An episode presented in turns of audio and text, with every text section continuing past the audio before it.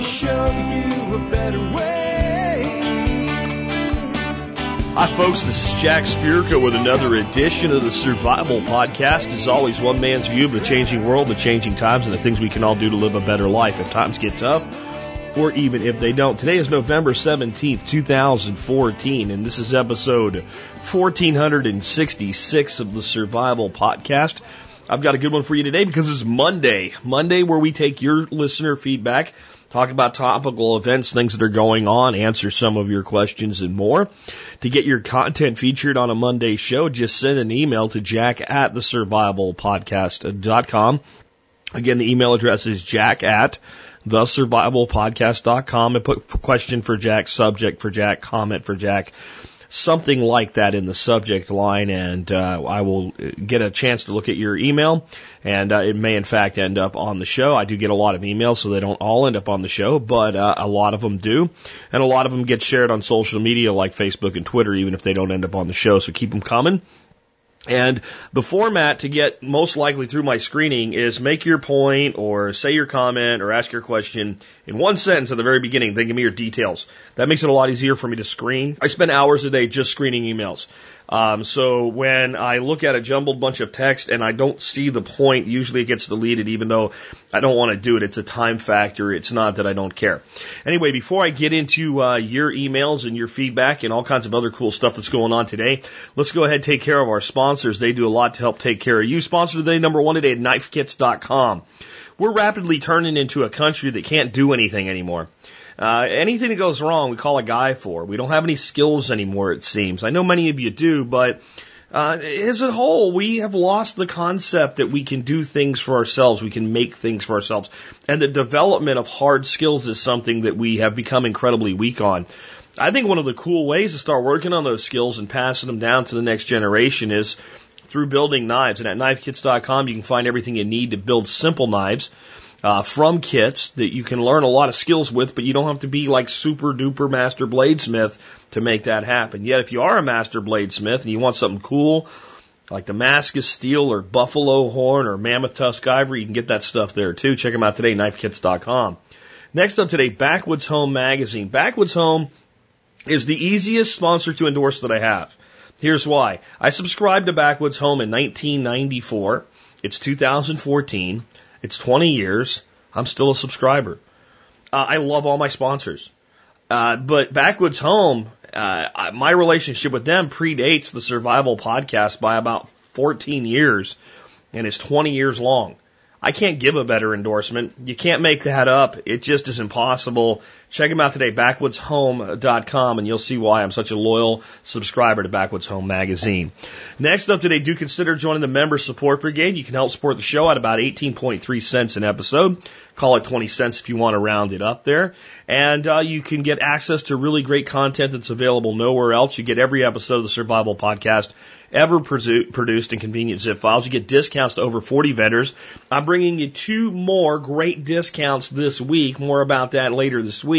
But I got at least two more, maybe three coming to you this week. I keep improving the MSB. This is the time of year I really want to stack the value into as we approach the end of another year. I'll always keep doing that for you. I always have since it's been launched. If you're not a member yet, consider becoming one today. Uh, just check out the survivalpodcast.com and click on members or the MSB banner. Uh, the MSB is the Member Support Brigade. Join the brigade today if you haven't already done so. Um, next up, let us take a look at the year that was the episode. The year's 1466. Man, I got a lot of stuff I want to talk about today and here. I'm only going to pick one just out of time considerations as usual. But there is a thorny case of torts in the O.J. Simpson trial. Hooked on mnemonics, Columbus sails the deep ocean, the deep blue, the deep blue sea. Uh, Donatello and the cradle of the Renaissance. Man, you know, I want to talk about Columbus, but we're going to have more to say about him, you know, later on, like in 1492 mnemonics. Um, Donatello and the Cradle of Renaissance, there's a lot to be taken out there, but the one that actually has the most impact on us today out of all of these from the year 1466 at tspwiki.com, where the amazing Alex Shrugged puts these together for us, is a thorny case of torts in the O.J. Simpson trial. What could something in 1466 have to do with O.J. Simpson? Glad you ask. Here we go. The history of civil tort law begins with Orange versus Hull. Orange was trimming his thorn hedge along the property line when a few branches fell onto his neighbor's property. Orange stepped on the Hull's property to retrieve the branches and toss them back. It is agreed that Orange was trespassing, but his trespass was considered legal in the 1400s. Yet while on Hull's property, Orange caused minor and apparently unavoidable damage to some of Hull's crops. Hull sued and the court ruled in Orange's favor because Orange was committing a legal act with no intent to damage. Yet some damage occurred. Upon appeal, Hull won. This begins the modern legal process of suing in civil damages without proving battery, that is, unlawful physical contact or negligence. So here we go. My take by Alex Shrugged. One could escape liability amazingly easy with clever attorney picking at technical issues. With civil liability, a plaintiff could get satisfaction with a lesser standard of proof.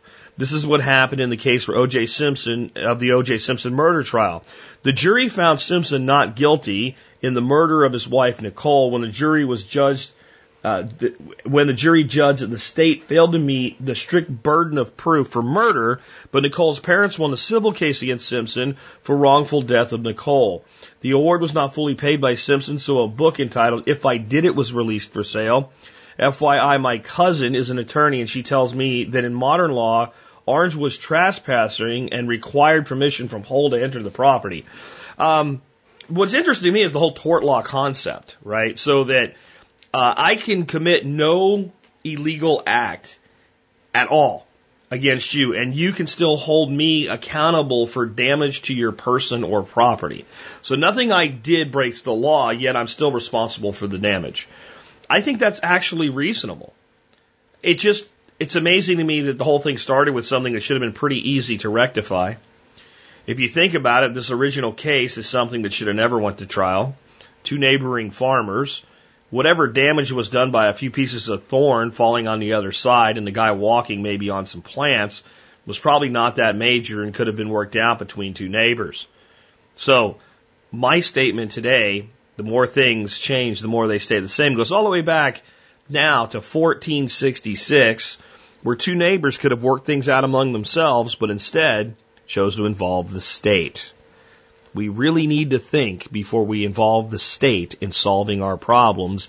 Generally, the state is out for its own interests, not the interests of either party. If anything has changed, and it has, that is more true today than it probably was in 1466. All right, with that, let us get into the main topic of today's show. We're going to start out with today's Monday prepper scenario. Uh, every Monday, I give you a scenario of something that very likely could happen to you at any point in your life, and ask you what you would do in response to it. I instead of doing cataclysmic end of the world, you know, uh, the zombies are marching and eating puppy kittens. Uh, let's talk about stuff that really happens. Here was last week's, and here's my response to that. A storm hits your neighborhood hard. You are without power for at least a week. There's a lot of damage in the neighborhood, but you got off easy. Your house is still sound. Any real damage is superficial. Others didn't get off so easy. A close neighbor is among them. Their house has literally been destroyed and it isn't safe to live in. They're basically homeless and they have nowhere to go. You want to help them by offering them a bed and a room, which you have. At the same time, you don't want them as house guests for a long haul. How long do you let them stay and how do you start off the arrangement so that it is clear uh, time uh, that a clear time limit for them and figure out what to do next. How do you do this while being sensitive to how traumatic the current situation is for them? This is what I would do. That night or that afternoon or whatever it is when they're just in that state, I'd say, you know what? Just get the stuff that you have. Let's keep an eye on your house, make sure nobody takes anything. Get enough stuff for the evening. We have a room for you guys upstairs, and I would leave it at that. I would just say, there it is. Just go settle. Don't worry about anything. I'm not even going to have the discussion about the time limit um, at that point. It's too traumatic. The next day, I'm going to say, we want to help you get back on your feet. Uh, let's look at all the different things we can do to help you with that. Let's get in touch with your insurance company, your relatives, etc., uh, and figure out what to do. And uh, you know, for the time being, you guys can stay here for a bit longer, uh, but uh, we need to figure out exactly how long that that's going to be. Uh, but we definitely want to help you out while we can. And if that discussion leads us anywhere to an agreement where it's going to be about 30 days maximum, we're going to be okay, and I'm not going to have to do much more unless we start getting there. It looks like it's not going to happen. Uh, if it doesn't get there on its own, by the next day, I'm going to say, look, we need a timeline on this. We really want to help you guys. We can we can help you guys out for about a month. At that point, you need to be figuring out how to get back on your feet. Because at the end of that month, I'm sorry, we're going to have to uh, go back to living life the way that we were before all this happened, and we want to help you get as close to that as possible. So my threshold for that type of situation would be about 30 days, and I'm going to set the expectation very, very early on, but I am not even going to discuss it the day of the event. Uh, that's not the, that's not the time, in my view, to have that conversation because all I want that person to do at that point is get their, their shit straight, basically. All right, so today's prepper scenario, and I want to hear your thoughts on this one. Come to the survivalpodcast.com, pull up episode 1466, and comment on it. Here it is. This is one that happens to people. It really does. I might be making a little more difficult to get out of um, than it sometimes is. Sometimes it's not quite this dangerous, but one way or another, this type of thing happens to people. Somehow you've screwed up and you are in a bad situation. You're in an alleyway with two men in front of you and two behind you. You do not have your gun for whatever reason. I don't know, maybe you weren't allowed to carry it, maybe you're out of state, whatever. You don't have a gun, right? Whatever reason, you don't have it. Anything else you keep in your EDC can be used here, but again, you have no gun. The men are approaching from both sides. They're, they def, they definitely mean you harm. You are outnumbered and you know it. What do you do? By the way, you're alone in this. You don't have your friend or your buddy or, or whatever. And uh, it's an alleyway, so there's no left or right to egress. If you if the alley's running north and south, you've got two men in front of you, you've got two men behind you. They're approaching. They're clearly closing in on you. There's no egress to the west or to the east. You're going to have to go through them if you're going to get out of there, or you're going to have to fight them off, and you are out numbered significantly. All right. Not exactly a happy scenario, but it is one that does happen to people. And ladies, don't think this can't be you. And I want to hear from women in this one too. What would you do? And again, everything else that's in your EDC is at your disposal, but what's not at your disposal is a firearm of any sort. With that, let us get into the main topic of today's show.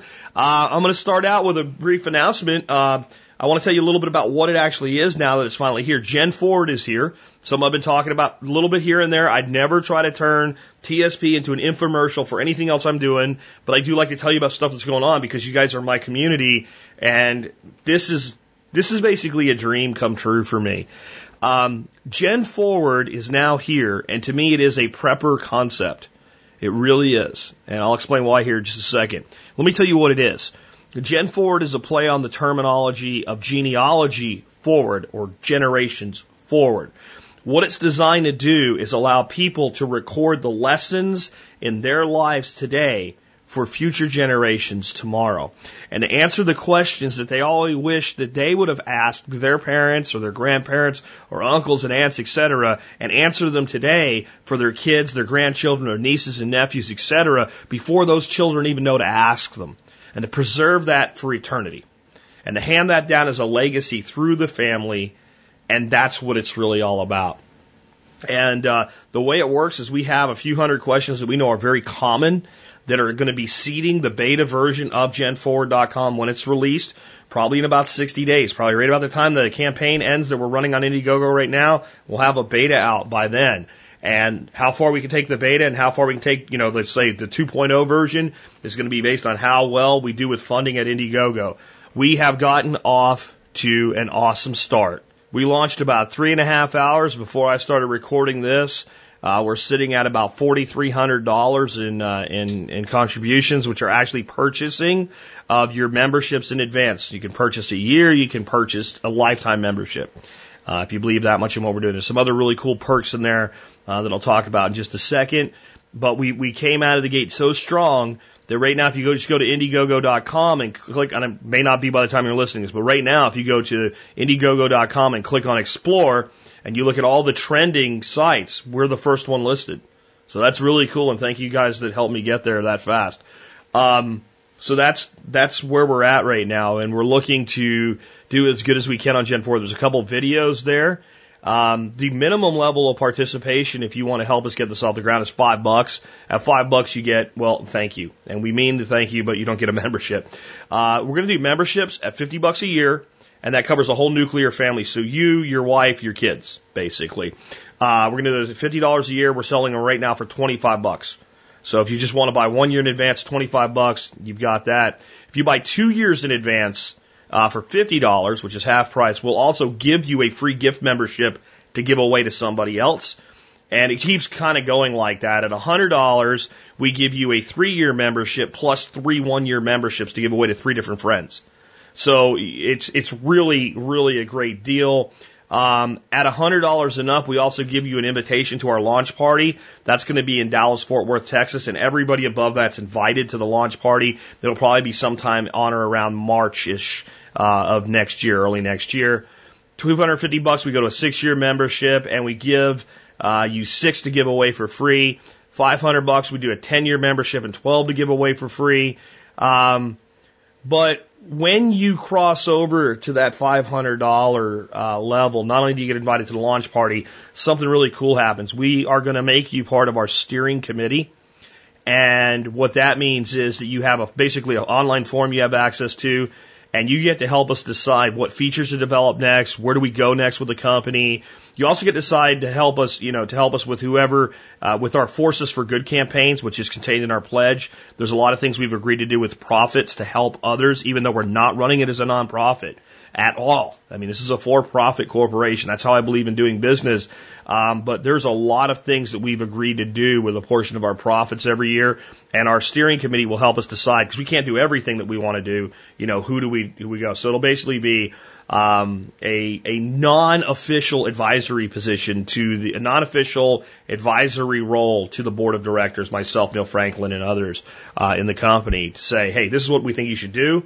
Um, so that'll both be feature development and enhancement and our Forces for Good campaign. And we'll also list you on the website. We'll have a page listing for, for founding members as a silver founding member of Gen Forward for all time.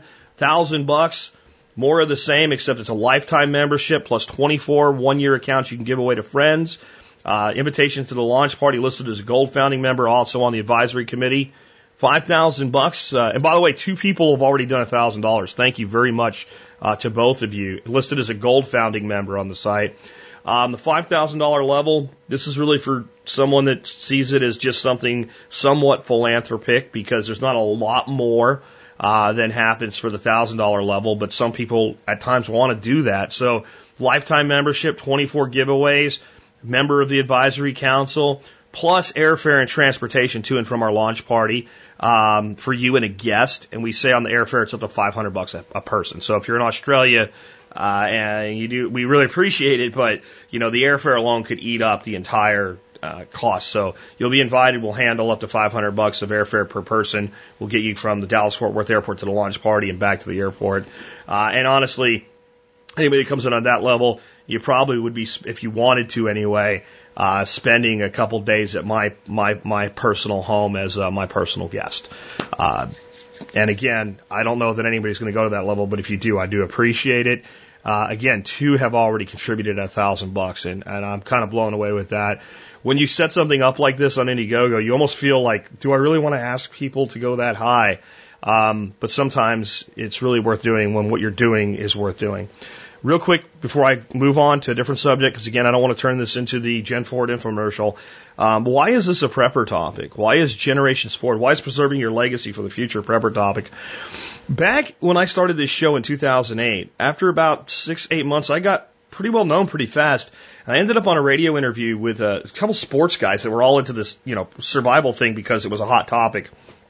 So they get me on for an interview and it was the Mike and Mike and Mike in the morning shows, a sports show out of Dallas Fort Worth. And they're they're interviewing me, and you could tell they were trying to be a typical morning radio kind of shock jock type thing, and and razz on me a little bit with you know the tin hat style stuff and all. And I've been steering the conversation toward debt elimination, basic preparedness, preparedness for storms, uh, some of these bigger issues, yes, we're concerned about them, but we have to walk before we run. And by the way, what we really need to be doing is building strong family units because if we lose the family, we lose everything. that if we're going to survive any of these major catastrophes people are concerned with, we better have strong families and strong communities. And the whole interview shifted right there. It was like they got serious.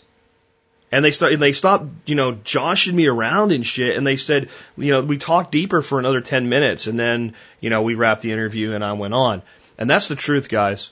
If you're worried about economic collapse, if you're worried about pandemics, if you're worried about anything, the only way that we're going to get through any of the tragedies that we're going to come through, and not just get through them, but be able to adapt to them and thrive on the other side of them, is for strong families to exist. And the only way we're going to have strong families is for us to know where the hell we came from so we can know where the hell we're going. If we want to fix this lost generation they're calling the millennials, then those kids don't need to be blamed for what we screwed up and they need an honest assessment from us. Yes, we screwed up. Here's how. Here's what we learned from it. Here's what we would do different. Now you do different. We need these things. We really do. That's why I've built Gen Forward. I carried it around in my heart for over 10 years. In fact, a very long time since, well, 1998 was when I first came up with this idea. And I have had multiple opportunities to do it over the years, to make it a reality, and something always told me not to. Even once I got the social capital that exists within TSP, there was still something holding me back. And when I finally understood the concepts of Indiegogo, Kickstarters, and stuff like that. And then I met Ryan from Sidekick and saw how he structured his membership program. It all clicked for me. Now is the time. Because here's the deal I'm going to play for you at the end of today's show the nine point pledge that Gen Forward is making to its audience. The very end, so that we don't tie up any more time with it here. It's about three minutes and 50 seconds long. That pledge is us bearing the soul of our company before it even exists. And Indiegogo is going to hold us accountable to that because the first people to be involved with what we're doing have been offered that pledge from the beginning. No corporate giant would ever bear the soul of their company. Nor would they enter into an agreement right from the beginning that holds them accountable to keep their word. We will, we can. And it's platforms like that that allow us to really do it in a meaningful way. So anyway, we'll hold up on the pledge till the end. Let's get into some other things, and uh, please consider helping us out with uh, Gen Forward today. I don't ask you guys a lot of times to like really back something, but again, guys, this is my, this this company is my dream to bring to America, to bring to the world, to help people to be able to preserve the lessons. Because I don't know about you, but I think most of us all have people in our past. We wish we're still here. We wish we could ask them. We can't go back in time, but we can damn sure alter the future. Let's do it with Gen Forward and let's take one of your questions. Okay, so here's a great question. It actually lines up with no planning whatsoever, perfectly with the prepper scenario today. And this is from Andrew. He says, uh, Hi, Jack. I have a question regarding concealed carry. I'm wondering what your thoughts are on carrying concealed in places or situation where it is technically against the rules at work, specifically also at places like hospitals or theaters, etc. The details are this. I work as an EMT. The company I work for has a no weapons policy, and most fire departments and other EMS providers have the same policy. That said, I work with some medics within our service area who have basically said to hell with the rules, they carry concealed anyway. It is something I've been considering a bit. When I'm not on duty, I carry all the time. On the job, we are asked at times to go into houses that are clearly occupied by people who are using some pretty hard shit, meth, heroin, etc. Having dealt with a fair number of drug users on this job, the behavior is anything but predictable. When that call comes at 0300, I have a hard time with the fact that in most of these scenarios, Situational awareness is my and my partner's only line of defense. I'd love to hear your thoughts on this. Thanks, Andrew. Um, I would prefer to remain anonymous if you use this on this call. So uh, I think there's probably more than one Andrew out there, so I think you're pretty anonymous. I won't say where you're from or what your last name is or your email address or anything like that. Um, anyway, so here we go. Uh, first of all, let's talk about rules versus law. Okay. So if I work for someone and they say I can't carry, but I feel my life or the life of others is in jeopardy, and I'm not violating any criminal statute, right? This is also kind of ties in with the being sued shit, right? Uh, with the tort law. But if I'm not going to go to jail, if I'm not committing a felony by breaking a rule, And I think that it's a legitimate time that I, I really, not, because I think any time we're at risk, right? The whole point is, of concealed carry is you never know when something's going to happen. But yeah, if I'm engaged in responding to medical issues at three o'clock in the morning with people that are stoned out of their gourd on meth, you bet your ass my threat level's up. So I can't tell you what to do.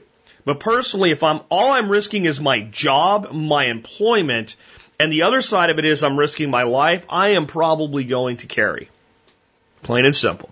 Now, if I'm breaking the law by carrying, I would tell you that the risk would have to be so great, right, for me to be willing to violate the law and risk a felony, as, as in being in prison and having my life ruined, that if the threat was that high, and it was going to be a felony for me to carry, I probably would not engage in the behavior, even if it cost me my job, because that's what I'm saying in the first one anyway. I would not risk my life over my job. I'll risk my job over my life any day. You could fire me, I can get a new job. If you fire me because I saved somebody's life with a gun, there's probably going to be a line of people waiting to give me a job to prove that you are a bunch of ass clowns that didn't deserve to have me work for you in the first place. So the question really has got to come down to this. Is it a rule or is it a law? For instance, in the state of Texas, you can post a sign on your business that says, you cannot carry a gun here. It's a rule. It's not a law. It's not a law. It's not a law. It's not a law. It does not apply to a concealed carry license holder unless it's a specific posting, a specific way that says, yes, even if you have a concealed weapons permit, you cannot carry here. If that is posted, you are breaking the law by going into that establishment. And unless it's a hospital and I'm trying to get a tracheotomy done for somebody dying, I'm probably just not going in there then. You don't, you don't respect my rights? I don't want to be there. Or it's some type of a government building that I have to go to for official business. I'll disarm, I'll go in, I'll rearm. But I'm not going to carry there. I'm not going to risk prison, right? Period. Just not. Now, if I happen to be on my way into a building and it says no guns with a slash through it, in my state anyway, that sign doesn't mean jack diddly shit. The other sign that you'll see a lot of times in Texas is the unlicensed possession of a weapon. Bada, bada, bada, bada, bing, right? Okay. Which actually means the licensed possession of a weapon. So if you are a concealed carry license holder, this sign does not apply to you. You're talking about mainly what it sounds like employer procedures. The company has said, it is against our rules for you as our employee to carry while in the performance of your duty. If it's not tied to a law, I'm probably going to say the hell with it. Or I'm going to find a new job. But that's me. You personally have to determine what you want to do. Now, I also think you need to think about the fact that there's no reason for you to be completely disarmed. There's probably a lot of other things at your disposal that could be used for your defense. I'm just saying. And I'm thinking, as an emergency medical responder, there might even be some shit that's just a good idea to make sure you always take with you when you leave the vehicle that might already be in that vehicle that your employer provided to you. As I'm not an EMT, I'm not quite sure what exactly that might be, but just from my perusal of looking inside ambulances and such, I've seen a lot of things in there that I think, ooh, that would make a good weapon. Um, the problem for people like this, and this is where people get, well, all you need is a gun. You don't need, or you don't need a gun. All you need is this, or all you need is that. When you're dealing with somebody keyed up on meth, stuff that stops a person who's not sometimes doesn't work. Sometimes it still does. Sometimes it doesn't. But people keyed up on dope. Sometimes you hit them in the face full on with pepper spray, doesn't stop them. Doesn't stop. It's probably better that you do than you don't but it's less likely to be effective. Tasers usually work, but they don't always. Stun guns, in my experience, trying to find a good one, there isn't one.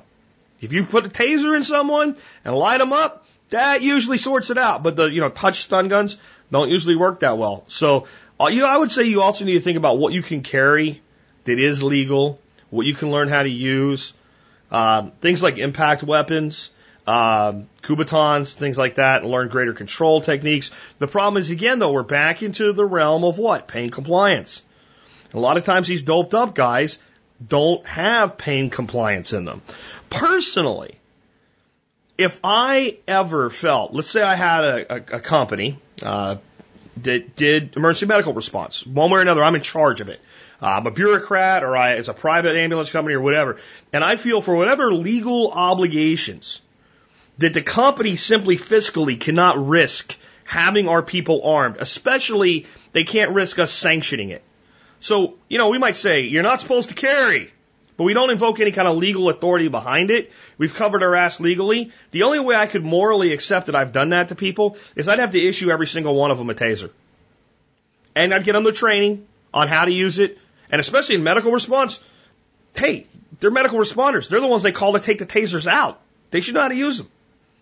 Right? So, I mean, that like be like if I because you, you see this is something we have to understand about employers that do this sometimes. Sometimes they don't really want to.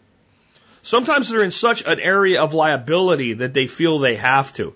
And it's it's this society we live in where everybody sues everybody for everything that makes it that way.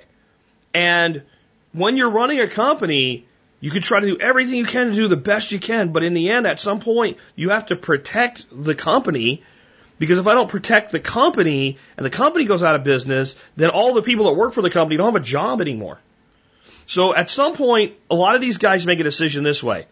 Yes, someone could shoot one of our employees, but it's actually far more likely that something would happen where nobody needed to shoot anybody, we'd get sued, and all of the employees would have no job anymore.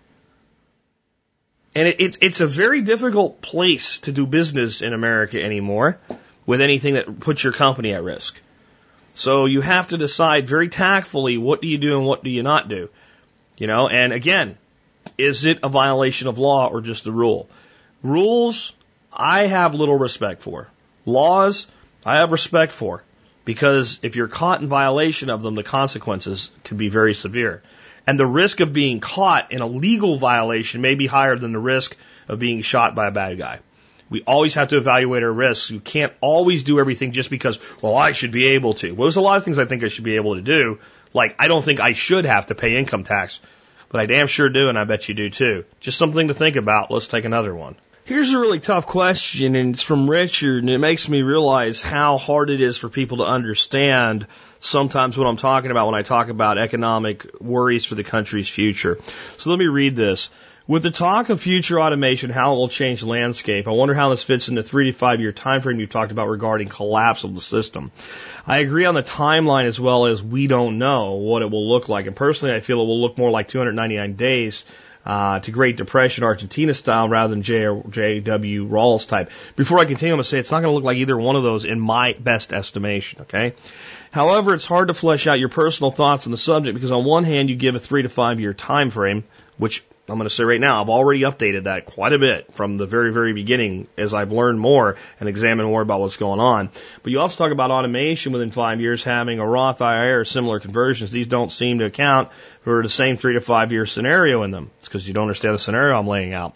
Uh, I am asking because many of us see you as a bellwether giving your accuracy early on in the show about the recession and throughout the years. We understand the need for a top plan for good times and not just for bad, but would not maxing out IRA contributions if you're not retiring for another 20 plus years make sense in that regard.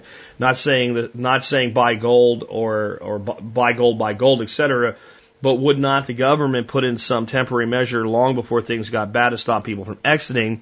Would not the automation timeline be affected by this as well? Or do you view these things as outside the bubble of the specter of financial cap, cap collapse revaluation? Thanks, Jack. I guess the first thing I need to say is I don't know that you'll ever see our currency uh, revalued the way that I at one time thought we would that, that a currency revaluation would be the only way to do it, that they would have to do it in some way similar to what they did. By the way, so people understand, collapse is this, this weird thing that people don't seem to understand and everybody's waiting for like, okay, there wasn't a collapse and now there's a collapse and we can see the two sides of it. Modern economies don't generally break down that way. Argentina didn't. There's definitely a timeline you can look at now, but people in the middle of it just thought it was turmoil. All right. So, well, let's kind of pull back on that a little bit. But when we look at where things are going now, I think it's going to be very much the case that sooner or later they're going to have to change the financial system in the United States some way, and it will be a re- revaluation, but it won't be called that. It'll look like some of the things that were done before. So in the 30s, we went off the gold standard, but we didn't. There was still a gold reserve against the dollar. Right? It was just a partial reserve instead of a full reserve. By the way, that's what Switzerland is voting about going back to. Not a full reserve, a partial reserve. They're going to vote on that at the end of this month. Okay? Then we had what went on in the 60s where the silver was demonetized from our coin. That was another default. That was a default on our money. A quarter one day was a little less than a quarter ounce of silver, and the next day it was a piece of copper and zinc and nickel. Right? I mean, that's a, that is a default. You, our money's backed by silver. No, it's not, but it's the same. Don't worry about it. Gresham's law kicked in, all the silver got culled out of the economy, and we ended up with all this fiat coin. And then we closed the gold window. That was another default. Up until then, we only kept a portion of gold in reserve. You know, and then Nixon closed the gold window, which basically said, no, we won't guarantee you can exchange your dollars for gold. Well, we, we had all the way up till that point. And then we decoupled gold from the dollar completely when we re-legalized the private ownership of gold. Not that that was bad in of itself, but the prior action of restricting private gold ownership had an effect of quelling the, the, the disparity between gold and dollars. Since nobody was trading gold in dollars, except institutions, you could manipulate the dollar in relation to gold. And when you took the gold away, you no longer could manipulate it that way. And gold made an amazing run into about 82 and then kind of dropped back down and then crawled its way back and then had a big run uh, over the last 10 years. Okay. So all of that is kind of how we got here. Remember, all I said, we got to understand how we get here to understand where we're going. When I started doing the survival podcast, like many of you, I was convinced this is completely unsustainable and it can't go on but I knew it wouldn't be like everybody said, like the world would just end and then there'd be Armageddon in the streets and people shoot at each other and all the government guys would leave and what have you. What I always saw this as, as an extortion of the country. And where I was wrong in my historical discussions on this is I said that the extortion would actually reach a point where they would just go, we're done and walk away. What I think they're going to do now is just continue to slowly erode and deeper enslave the middle class. That our economy probably will never in the next 20 years collapse in the way that people mean it when they say collapse. But what I've tried to explain over the years is my thoughts on this have continued to evolve and I've, I've, I've gotten deeper and deeper to understanding the mechanics behind it and the psychology behind it is you're standing in the collapse. It, it's like an event horizon for a black hole. When the black hole first grabs you and starts to push you around the orbit of influence and stretch you out, you don't even know what happened and time seems to slow down and it takes, it seems like a very long time to plummet into the abyss. And that's where we are. And this swirling of the bowl could last for decades. And there's no guarantee that it ends in the drain. How exactly that changes is something to be determined, determined in the future.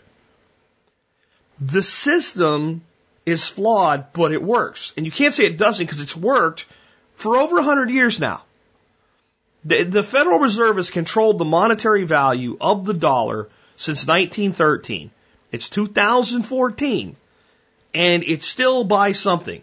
It buys less, but they'll tell you that's the plan. It works this is where people struggle with this whole thing. Well, we're trillions of dollars in debt. Yes, that's bad. I agree. We have unfunded obligations in the, you know, hundreds of trillions of dollars. Yes, that's bad. I agree.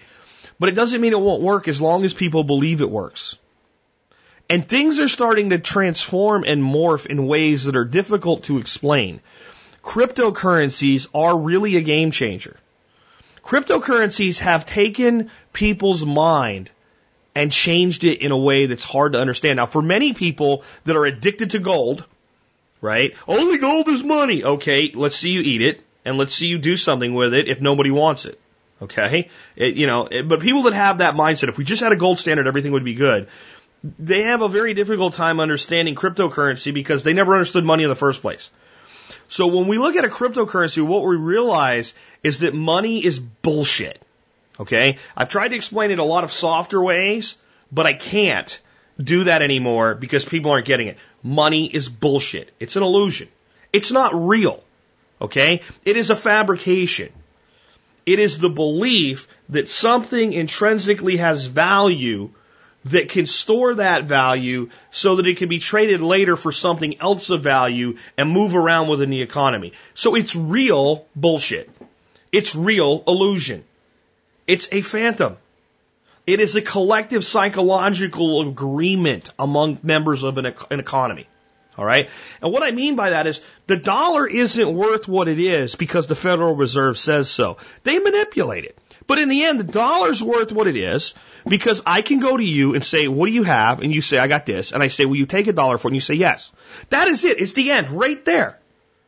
Now, how do you keep that collective agreement? You have to give the, the economy and the society of individuals around that money a belief that there's a secure and accountable way by which that illusion, that phantom is measured and controlled.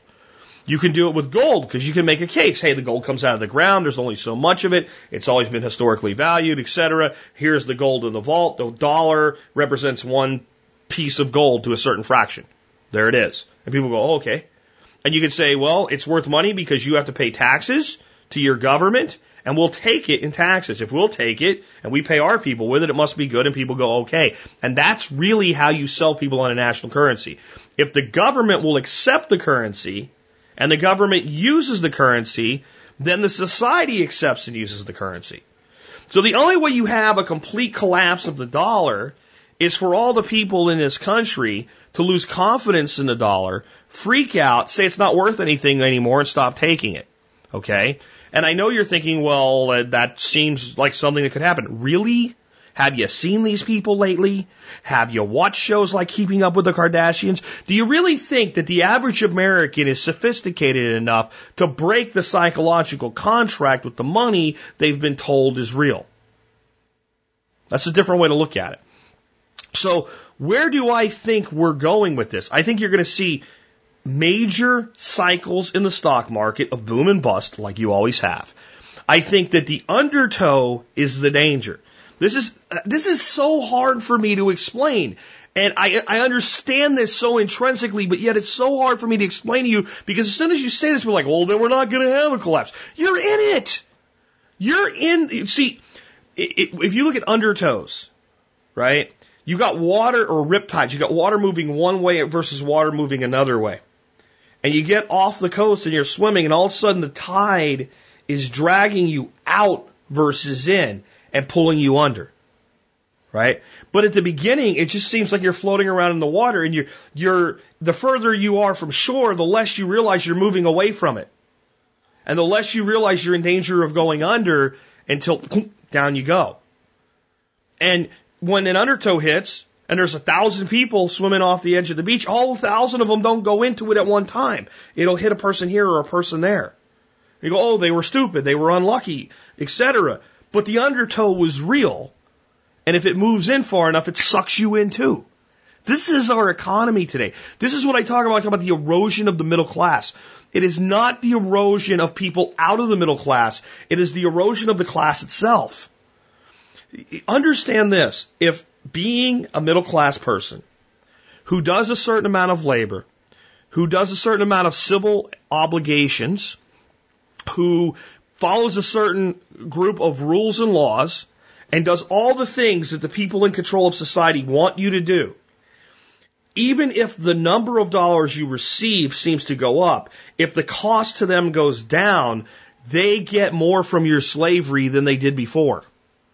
So the, the, the, the delicate game that the oligarchs are playing, how much can we extract from them before we break them? Because see, the slave master doesn't want his slave to fall over the, in the field and die. Doesn't matter that he only sees them as an animal, right? I see my meat chickens not only as animals, but animals for slaughter. They'll be here for a time, and then I'm going to cut their throats, bleed them out, pluck them, and eat them. I could not see them as more of a tool for harvest than that. And yes, because I'm a benevolent person that believes in respecting all life, I try to give them the best life I can. And so they have one bad day, as Mark Shepard puts it. But even if I wasn't that person, I don't want my meat chickens dying of heat at four weeks because then I get no chickens. The slave master doesn't want his slave falling over in the field because then there's no one there to pick the harvest. Okay? You, the middle class, are the slaves of the oligarchs. Not the poor and not the wealthy. The middle class are the slaves. Why do you think they've always wanted it to be a bigger middle? Why do you think they always say, we want a, a larger, more participatory middle class?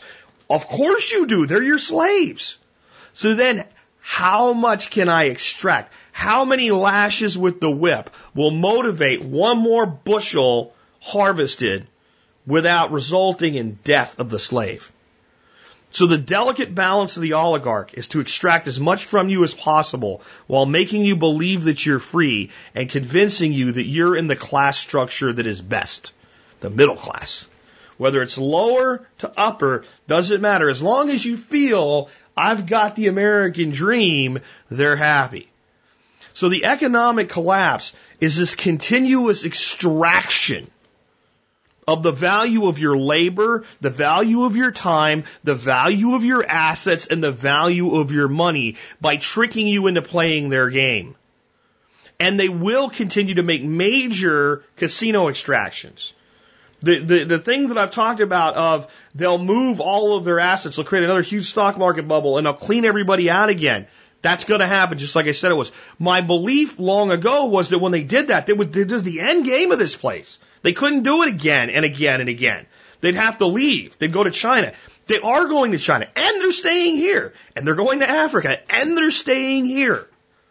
There will not be a collapse like you think about with the doomsday preppers scenario. You're in the collapse now. How do you adapt to it is what's so important. And least you think that mitigates things. It does not. Because what it means is there's going to be millions of Americans who are saving their money. And it's not that the government will take your money from your retirement. Oh no. They will extract the value of the money in your retirement. Do you not understand that? How do you pay? This is where you start to see the whole scary truth. We have $150 trillion in unfunded liabilities.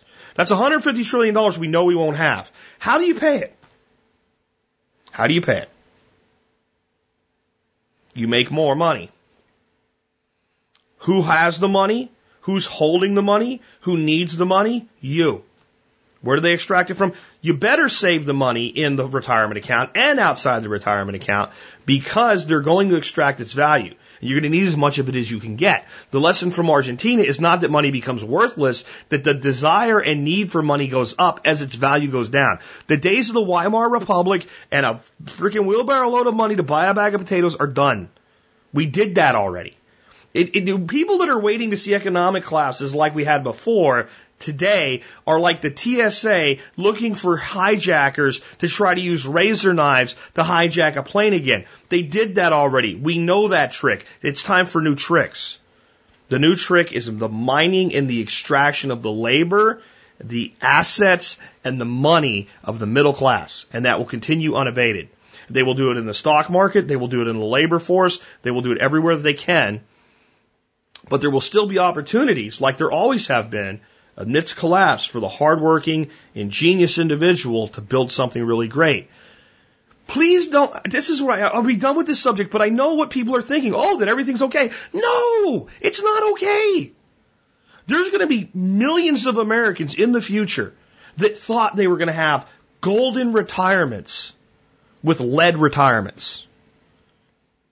Okay, is that a way I can make it understandable? And there will be many people that thought, well, at least I'll have a lead retirement that are going to be at Walmart if there's still a job doing this at 85 going, hi, welcome to Walmart, here's a cart.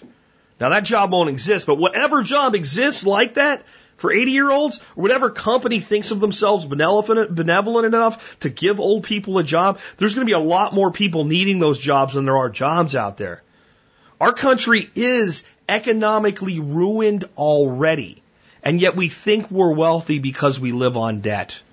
The chickens are coming home to roost, but they're, they're more like vultures picking apart different pieces of the carcass than one giant plop and everything going down. Managing your money. Will the government come after your retirement account? Why? They're going to sell you on their new retirement account being better and ask you to convert it. And most people will be stupid and do it. Why? They can extract the value of your money anytime they want through inflation. I don't have to take your retirement account. All I have to do is extract the value of the dollars in it through monetary inflation. We now live in a world where we are economically controlled. Our nutritional requirements are controlled, our food, our medicine, our insurance, our health insurance. Everything's already controlled. You're living in 1984 and you don't know it. You're living in the middle of economic extraction, extortion, and collapse and you don't realize it. So you have to realize it and then you have to respond to it individually. If they try to take 401ks, IRAs, etc., and seize the assets, there'll be enough of a bellwether of warning that you'll be able to remove it before it happens. I believe that. And I don't think they can do it because they will end up with blood in the streets in DC. They will end up with congressmen pulled out into the streets and hung from monuments if they try to do that. And the thing is, they don't have to. My biggest concern for tensions in this country are going to be socioeconomic and racial divided uh, uh, violence going forward.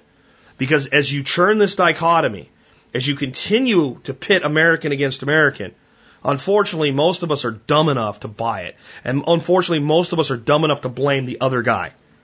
And if you think, well, not me, I'm, I'm like, yeah, you know what? If you end up cursing your brother or your cousin or your uncle or your father or your son during the holiday season over a disagreement about which congressman to vote for, you are so divided that it's not even funny. And many people that say they aren't will do that or something like that. This nation is totally under the whip of the slave master. And the only way that you're going to see the slaves collapse is if the master makes the mistake of lashing too hard. And they've got a pretty good track record of knowing right where the edge is. Now, other nations may change that dynamic some for us. The other big disaster for us, and no one gets this, we're going to become the number two economy in the world. That sounds like, well, that's not that bad. Yeah, well, we are. And it's not bad. It's not bad to become the number two economy in the world unless you were previously the number one. Then it's a disaster. All of these things will matriculate. They'll cause widespread panic. They'll require amazing innovation and adaptation. And for every success story, there'll be two failures. But that doesn't mean the successes won't happen. You have to change the way you think about your future from, oh, one day it's all going to go away to one day it could all go away for me unless I'm prepared to deal with the fluctuations. So the best I can do, it's a very deep one. I'm sorry I took so much time on it. I hope what I said makes sense. Um, but just know this. You will not turn the TV on one day and hear the economic collapse is here.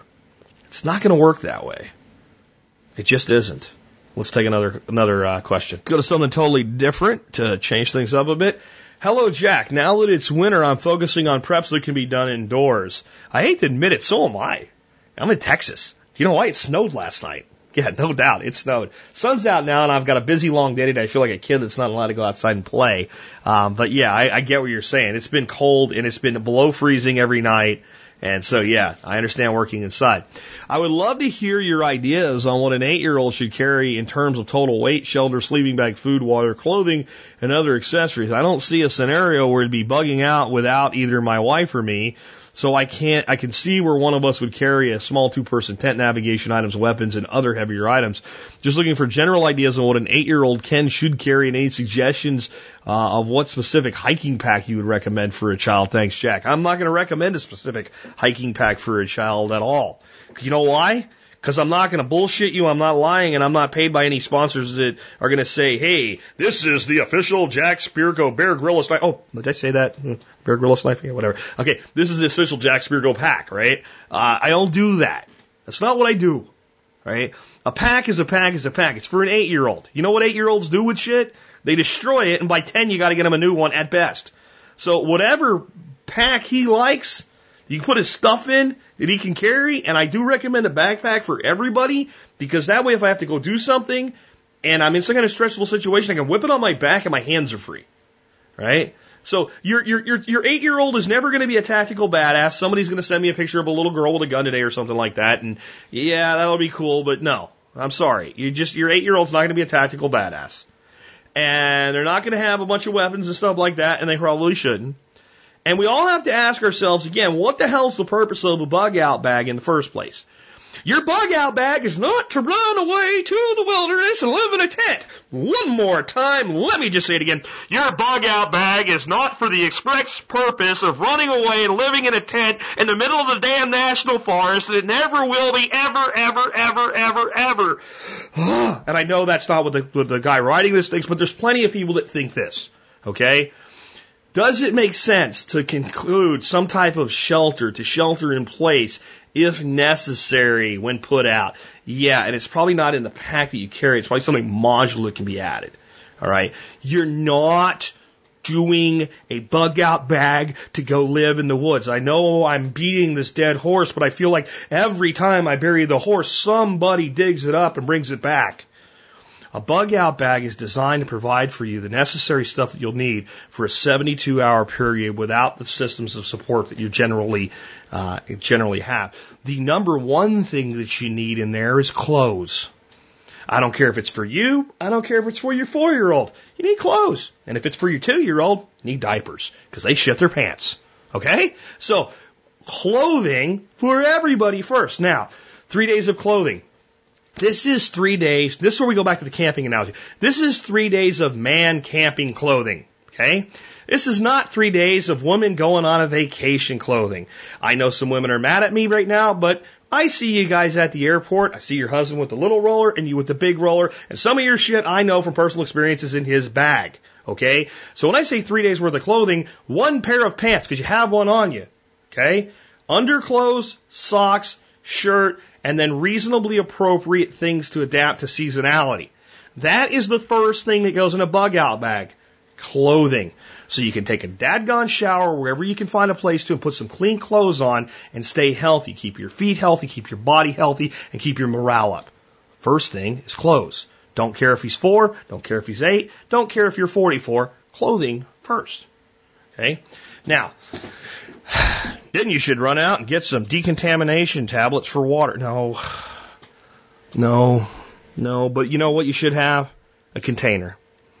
A container so that you can, if you come by the ability to acquire water from somewhere, at least you can get it.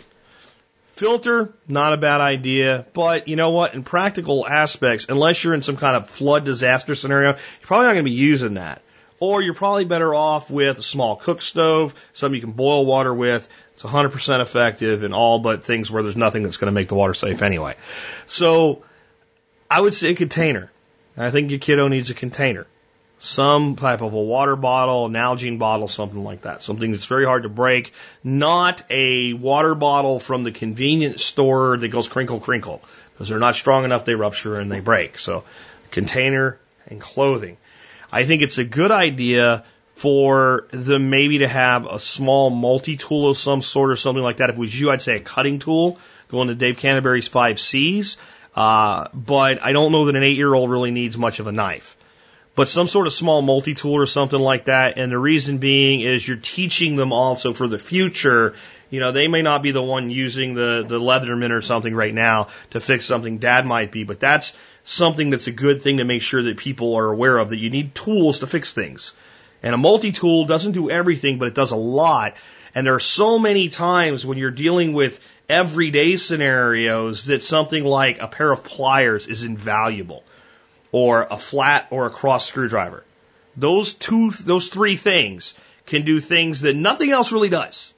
So I would say that, you know, going from the cutting tool, taking it for a kid down to a multi-tool. Toiletries. Toothbrush, toothpaste, soap, shampoo, small, well contained so they don't mess everything up. Okay?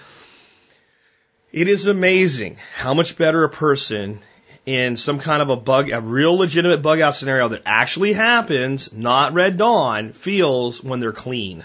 Clean clothes and toiletries. For your kids, whatever dadgone electronic video game nonsense they like, you want your kid Once you're out of any kind of a crisis, you don't want them crying, you don't want them going on board, you don't want them freaking out, you want them as peaceful as possible. Extra batteries, etc. Flashlight. Kids are f- afraid of the dark. Some adults are afraid of the dark, and with good reason. You can hurt yourself in the dark just by running into stuff.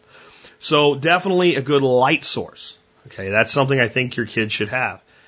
Um, extra food. And I think some of the best stuff for bug out bags is things like power bars, protein bars, nuts, beef jerky, things that can just be opened and eaten. You got to think about the candy type stuff though. Like if it's going to be somewhere, if it's ever going to be somewhere warm, like it melts and shit like that, right? So the stuff like that that's not going to melt and become disgusting that your kid likes to eat, a few days worth of that stuff. Yeah, you can live on beef jerky and power bars for a few days. You really can. And you'll probably be able to come up with some other food if you're not freaking out.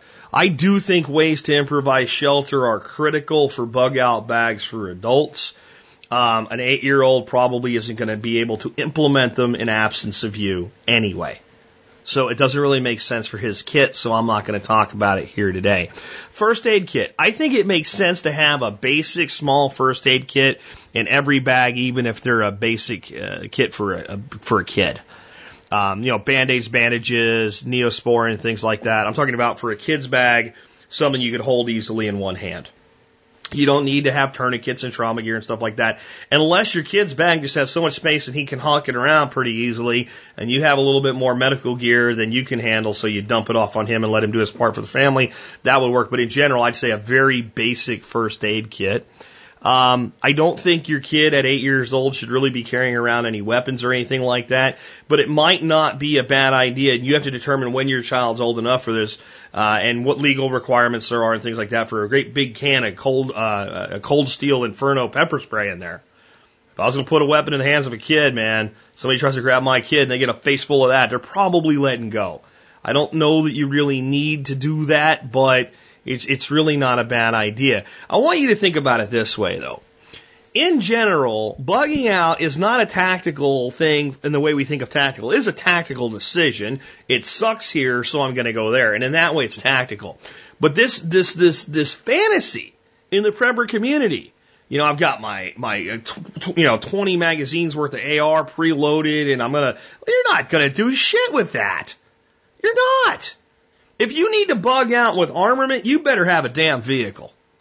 All right? I mean, you're in a situation where if you're going to have to protect yourself with firearms as part of a bug out, man, if you don't have a vehicle, you're deep shit. And you should have left six months ago if that situation, and yes, you will see that situation beginning to build around you to a degree. What about Ferguson? You could have left a hundred times by now. Okay? I don't mean to minimize it or anything. Or if you're in like a hurricane aftermath like Katrina, you know what? The, the, the people that didn't bug out before that, the, the, the best strategy they had was bugging in with what was left and defending their property. So this whole like, you know, the person that's got enough forethought to put together the bag isn't going to sit there while a force five hurricane bears down on their roof. We got to think tactically in all of this. So I know I'm getting outside of the kids stuff here, but I'm trying to pull everybody back into reality with it. So why do I even say things like a shelter and things like that? Because you just don't know. I'm more concerned about that for something like your car breaks down, you're outside a cell phone signal, nobody can find you, and instead of sitting in, a, in, a, in the freezing cold in the tin can car that won't run for whatever reason, so the heater won't work, and you're actually colder in there that you can set up some kind of an improvised shelter, and that's more of a vehicle kit than just a bag. So the bag and the vehicle kit work and consort with each other. The best way to think about your kids' kit for a bug out bag is this. When you send your kids to grandma's for the weekend, leave out the part where grandma stuffs them full of food and think that way. What's going to keep your kid happy for two or three days? That's what goes in a kid's bug out bag. So there's probably more stuff that can go in there. Why don't we do this? Those of you out there who have put together kits for your kids. Comment in today's show notes. Again, 1466. What have you put in there for him? But let's all try to get a grasp on what a bug out bag is. It is not a tactical deployment bag for fighting bad guys and zombies. It is not, it is not, it is not. A bag like that is something that a person that is a first responder that may get called into that situation intentionally should have. I have no problem with a civilian having that bag, but that's a totally different purpose built bag. If you want to believe that in some scenario you're going to be called up as the militia to go out and answer the call against the redcoats, I'm, I'm not going to get in your way, man. You build whatever bag you want. But it is a lot more likely that what's going to happen is this you're going to get a knock on a door. There's a chemical plant down the road that's got a leak and you need to leave for a couple days. And most people just don't know. You know what else is likely to happen? This is actually, I've heard from more than one member of my audience where this has happened. A family member, unfortunately, all too often, one of the children ends up diagnosed with a serious illness. They have to immediately go to an emergency room, and sometimes the hospital they have to go to is an hour or more away from home. They have to grab their shit, they have to go now, and they have to go there, and they have to deal with a life threatening situation away from home. That's real. What would you put in a bag to deal with that? If you're a person of faith, I don't know, I'd put your book of faith in there. I'd make sure that I had contact information in there so I could reach everybody. Redundant over my phone because it could fail. I could lose it at the worst possible time. That's when it happens. That's the, that's the way to think about your bug out bag. If you were told right now, you, let's say you had just gone to your local hospital and they said, this is serious. Whether by ambulance or your own vehicle or what have you, you don't have any time to go home. You need to get over to this place now.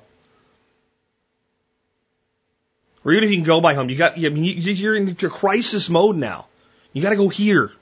You got to go here. What would you want for the kids? What would you want for you? What would you want for your wife or your husband? How would you deal with that? Sleeping on the floor in a hospital room for a week while you try to get other family members to help and give you, tag team you out and give you a break. Because this happens every day. Build your bug out bag with that in mind. It might serve you well. I hope it never does. And yeah, you could do the other outdoorsy stuff. I mean, I keep insect repellent, stuff like that. What could you possibly ever have a need for without having a crisis? It's interesting when you go to a backyard barbecue and everybody's getting bit by mosquitoes and uh, everybody's ready to run in the house and nobody knows what to do.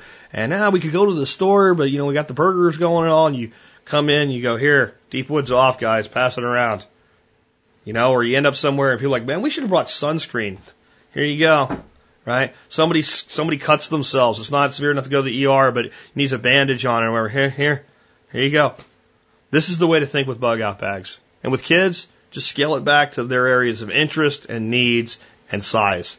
Let's take another one. Let us shift gears again to something totally unrelated to anything that we've talked about, which is a great idea. Um, Hi, Jack. Do you have any tips, strategies for setting up a comfrey bucket garden for root production? Details I live in San Diego, California for now, and I want to set up a small comfrey operation.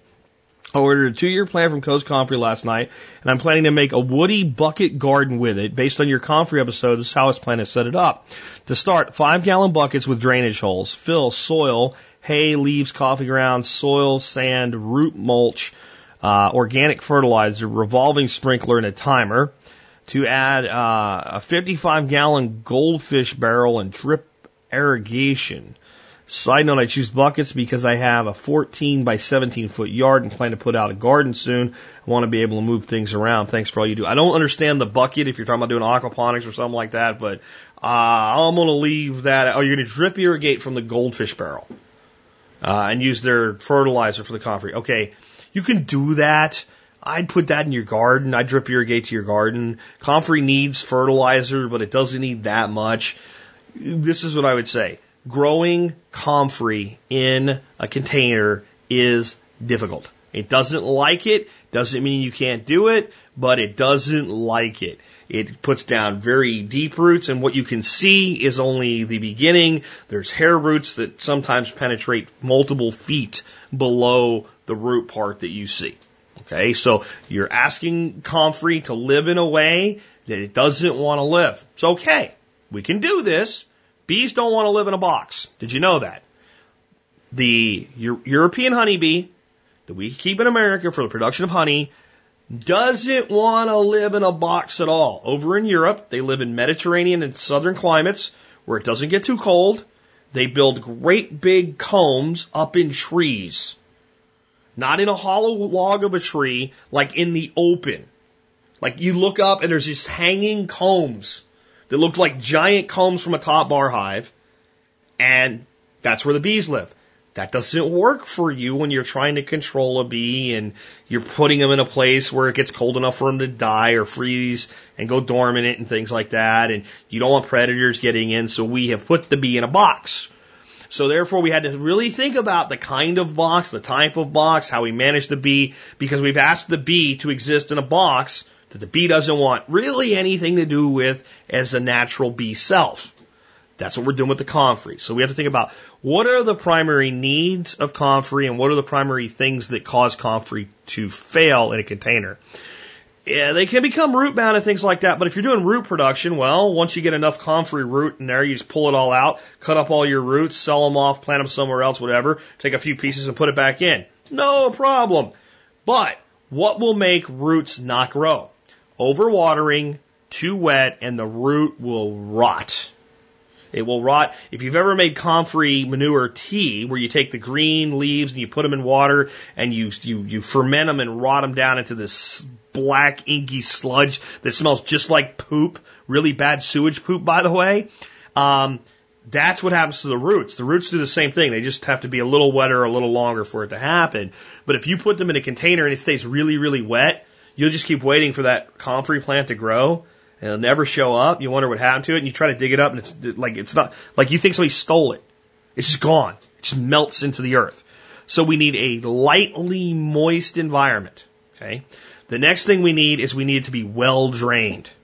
So I would suggest that for your material in that bucket, you try something like a mixture of like sharp sand, peat moss, and perlite.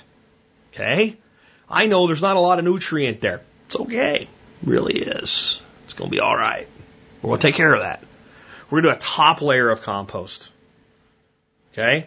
Now, what we're probably going to do, we're going to put our piece of comfrey into this, this stuff and put this little thin layer of good quality compost on the top. Okay? And when that plant starts to come up, then we're going to add a little bit more. We'll eventually get it up to about, you know, leave enough headspace so we can have about two and a half inches of compost on the top of the bucket. But don't put it there initially because if we plant it in pure compost, it could stay too wet. Want that, and we, the holes in our bucket, big holes, lots of holes, holes in the bottom, holes around the bottom of the side. When you, and, and, and whatever mix, mixture you come up with, wet the shit out of it, let it sit for like 20 minutes and then feel it. And if it's like wringing wet still, it's not a well drained enough mixture. Okay? Um, a lot of your potting soils would probably work just fine for this, but like a pure compost or like a brick sand mix or like a lava sand mix is going to hold way too much moisture. Expanded shale, probably too much moisture, right? But like a perlite or vermiculite mix with, with like a peat moss and sand, especially a coarse sand. So like a one third, one third, one third mix of that with maybe just a couple handfuls of compost mixed in with that for some deep down nutrient. Maybe a little bit of rock dust for some minerals mixed in there. That would be what I would go with. And then top layer of compost. And as you, as you progress forward through the season, just add a couple handfuls of compost here and there. Worm castings and things like that, etc. And the, and the, the soil will actually build beneath there. What'll be cool is when you go to pull this out, you get this really crumbly, nice, friable stuff, mix it all together and use it in your garden and then make another batch up to do more comfrey. That's how we do that. On the sprinkler, that's fine. Just don't overwater it. Just don't overwater it, man. Just, you know, pay attention to it. But I think you can definitely do it. I don't think you have any need to do drip irrigation to a garden, to a, a, um, a bucket. What I would actually suggest is they make these things called head sprinklers that are available like Home Depot and Lowe's, and they're like 80 cents. They screw onto a little PVC fitting, and that's designed to go onto a piece of PVC pipe. You can adjust them with a screwdriver. You can also adjust the pressure so that when they go off, they can do anything from a circle that's 10 feet in diameter down to 10 inches in diameter. I just put one of those in each bucket. and adjust your water pressure going to your timer so that when they go off, they pretty much water inside the bucket. And I would just do that. And I would err to the side of too dry early on. Get someplace that's not 100% sun, things like that, and you're, and you'll probably be fine. And then you won't have to touch it. But the truth is, if you're home all the time and you watered it by hand once a day, it's going to be more than enough in that environment. Anyway, so that's how I would do that. And, uh, I'm guessing that you want to produce roots to sell or to plant elsewhere. And if that's the case, then this is a great idea. If you want the roots and the leaves for use medicinally, um, this will work too. Uh, but it's going to be limited. You can only make as so much as how many buckets you have, and you only have so much space and, and what have you. But I would tell you that probably if you had five buckets and if you bought a two year plant, you could probably plant one big giant crown and probably four little pieces off it into four other buckets from Coe's. And those five buckets would probably produce more leaf and root matter for medicinal, herbal, fertilization use than you probably need with a garden so small in a single family. Uh, so you can definitely do that. Now, 14 by 17 is not very big. You're going to put in a garden. I would still plant comfrey in my garden. I'd probably plant a ring of comfrey around my garden and garden inside the comfrey. And I would be constantly chopping and dropping comfrey leaves right in. Uh, comfrey's best in the ground. You can do what I said. That's how I would do it. Uh, five gallon buckets are probably good because they're deep, and comfrey likes to grow deep. Uh, I've grown them in um, basically nine, uh, no, the one and a half by two foot square boxes that are about a foot deep. They did okay in that, but I only did that because I didn't know where I wanted to plant it yet, and I only had a little bit, and I propagated it and then I put it in the ground. So, uh, and that was always just watered by hand. And it was a compost sand mixture, and it was probably 80% sand, 20% compost, and that worked well. Uh, we also had a bunch that we threw in some little pots that had been pre-filled with basic potting soil. My wife overwatered them, and that's how I know the root will vanish and disappear. One of 12 grew. They were just overwatered, and I didn't really explain to her to water them lighter than everything else. So, uh, really don't overwater and make sure you're well drained. How about we mix in a gun question uh, with all of this variety today? We did have a question about concealed carry, but not really about guns. So here we go. Uh, this comes from Chris. Chris says, uh, "What are the pros and cons of selling my AR in 5.56 and replacing it with a 9 millimeter AR style carbine?" Details. Recently, I took a two-day handgun course. Showed up with a Keltec PF9, all I had for personal carry. Instructor said it really wouldn't work, so he let me run his G17 all weekend. Subsequently, I sold my Keltec and a muzzle loader I wasn't using to upgrade to a G19. Let me just say before I continue, I think that uh, that instructor may have done you a, a disservice. Um, if you can teach a person to use a gun, you should be able to teach them to use any gun. I understand why they did that. Probably his course had a lot more move, fire, reloads, capacity subs type of things that made the PF9 probably not uh, ideal. Um, but anybody tells you that PF9 isn't good for personal defense, uh, well, I don't agree. I'll just put it to you that way. Um, but I understand a certain training you would want a different weapon, let's say. Uh, and it's it's hard to beat a Glock. It really is. I, I just had to say that. Okay. Uh, next on his bullet points, I have an AR in 5.56 about 800 rounds. I hardly ever get to use. Next, would it be beneficial to run a carbine pistol combo chambered in the same caliber? Both take the same mags and ammo. I'm thinking of a Lone Wolf G9 with a dedicated Glock lower and a 10.5 inch barrel. Thought about doing this a couple years ago with 357 wheel and large lever gun combo. What are the downsides to running 9mm in a carbine form as opposed to 5.56, primarily for home defense and getting out to shoot often? We do not live in a rural environment. Wife and I are aggressively paying off debt with our first baby on the way. I can't spend money on new guns, but I can sell and rearrange what I have now. Your comments, thoughts, and insightful questions are greatly appreciated, Chris in Colorado. Okay, um, here we go. This is one of these things like, it, really it's whatever you want, but there's probably a lot of misconceptions here. So, first of all, you have the AR, you have the ammo. You don't get out to shoot it a lot. Hopefully you've got out to shoot it enough to know that it works, it's zeroed, and it's effective there's this belief, well, if I have, you know, the same ammo, then I can just switch from, from rifle to handgun and I always have ammo that's available. And okay, civilians do not get in firefights that involve this type of necessary decision making. You grab what's available, you use the most appropriate weapon for the situation, and in 99.99% of times, the entire thing is over in 11 seconds or less. And hopefully you're still alive and whoever tried to make you dead is dead. The over and done. You're not in the woods. You're not swapping magazines out with buddies. You're not doing an ammo inventory. You're, eh, eh, you know, and getting ready for the next firefight. Okay. That's military and private contractor stuff in a combat zone. It's not civilians. And I don't care what fantasies anybody in this audience has, that's not going to happen here. I'm not saying you might not need to defend yourself. I'm not saying that you might not end up in a situation where you have to use something like an AR-15 or another weapon of similar type to defend yourself. But I'm telling you that ending up as a small pack of militiamen running around in the wilderness fighting the enemy Illuminati ain't gonna happen. You ain't gonna do that. So we're just gonna take that whole concept away.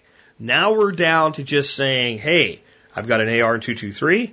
I carry a sidearm that's a 9 millimeter. Would it make sense for me to have an AR and 9 millimeter to go with my 9 millimeter handgun? I don't know. Do you want one?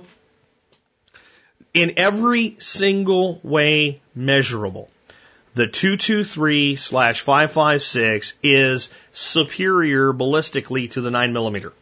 In every measurable way. Okay? So here's another thing. Um, you also mentioned you want a 10.5 inch barrel on your AR platform. Do you know you're going to need a class 3 stamp for that? It's considered an SBR, short barrel rifle. Yep. Uh, that's 200 bucks. And you have to wait for it to go through. I'm not saying not to do it. I'm just saying, like, you're worried about money. That's another expense. Okay. A rifle can have a barrel no greater or no less than 16 inches in length before it's classified as an SBR. So there's a, there's an expenditure there if that's the thing that's caught your eye.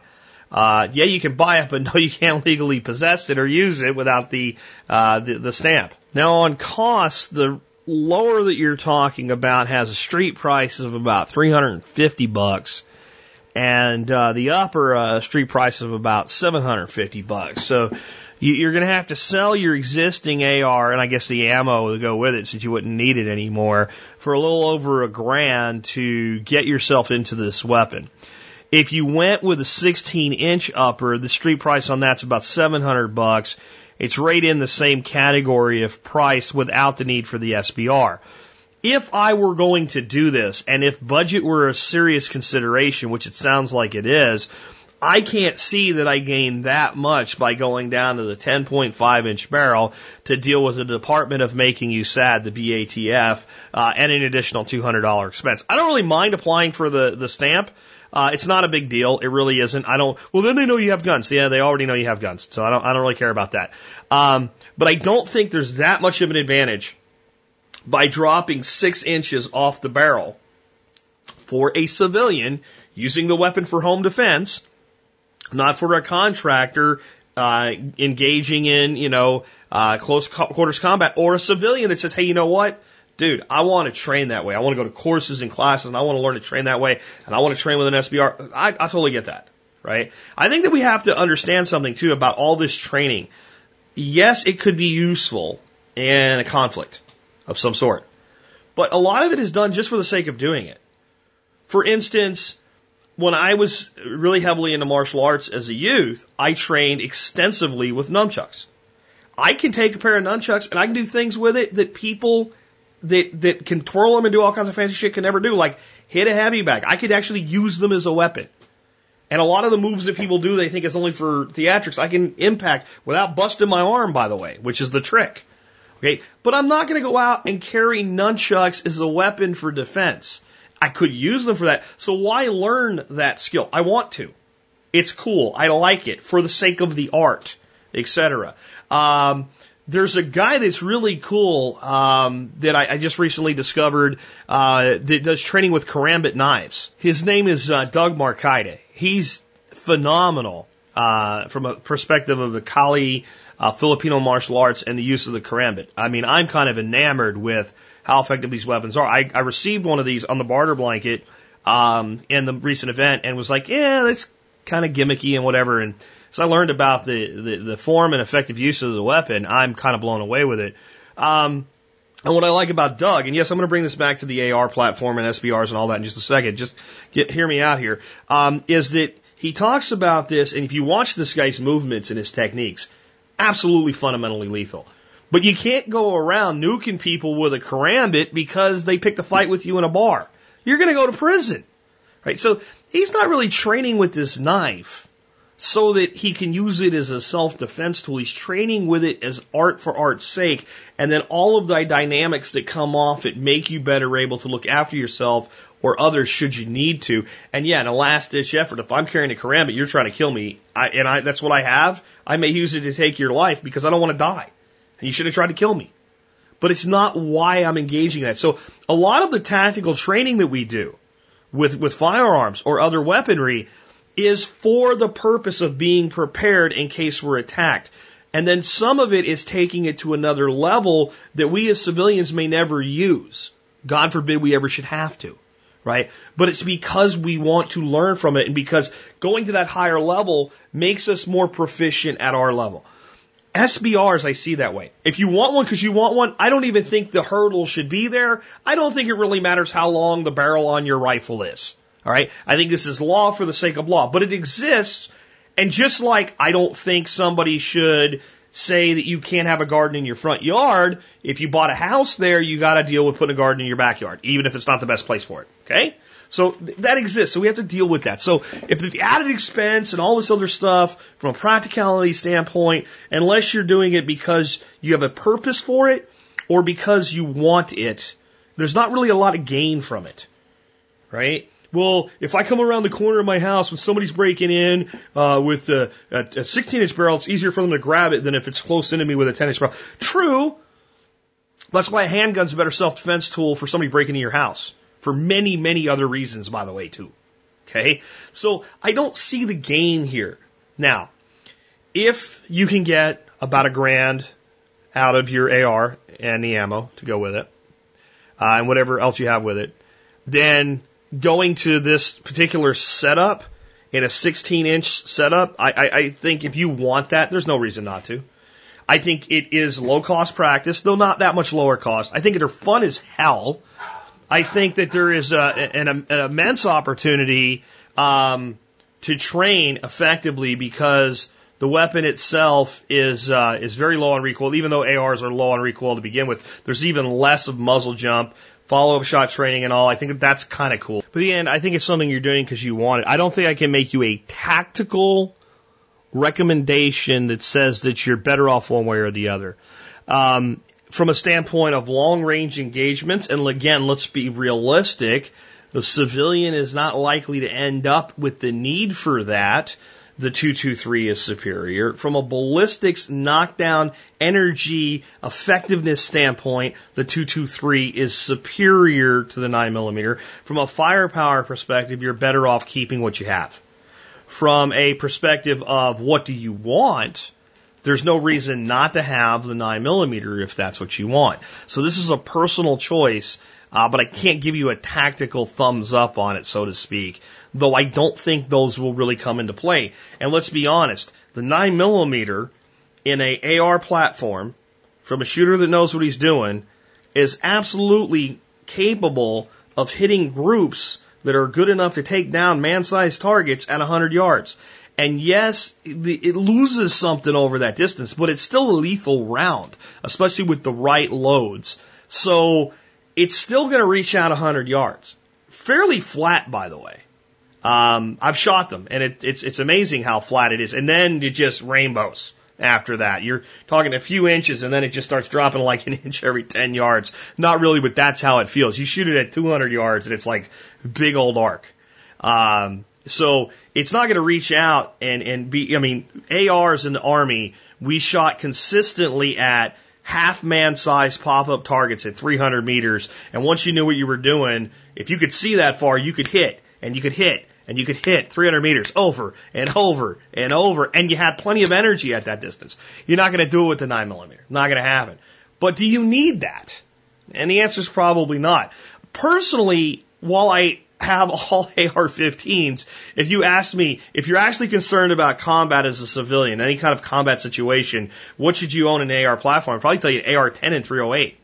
Because every reason I can give you for the military to have it doesn't apply to you because you're never going to be doing 30 yard road marches and logistically transporting millions of rounds of ammunition and all. All the reasoning that the lighter caliber works for the military doesn't apply to the civilian. So if I wanted pure power and engagement capability and long range capability and everything that an AR brings to the table, I'd have you in a 308 anyway. So at, at this point, it's personal preference and, and I'd do what you want. Personally, I'd keep the 223, but that's my personal choice. I'm going to take one more before we, we roll out today, but uh, I, I did want to talk to you uh, about something that just made me think of.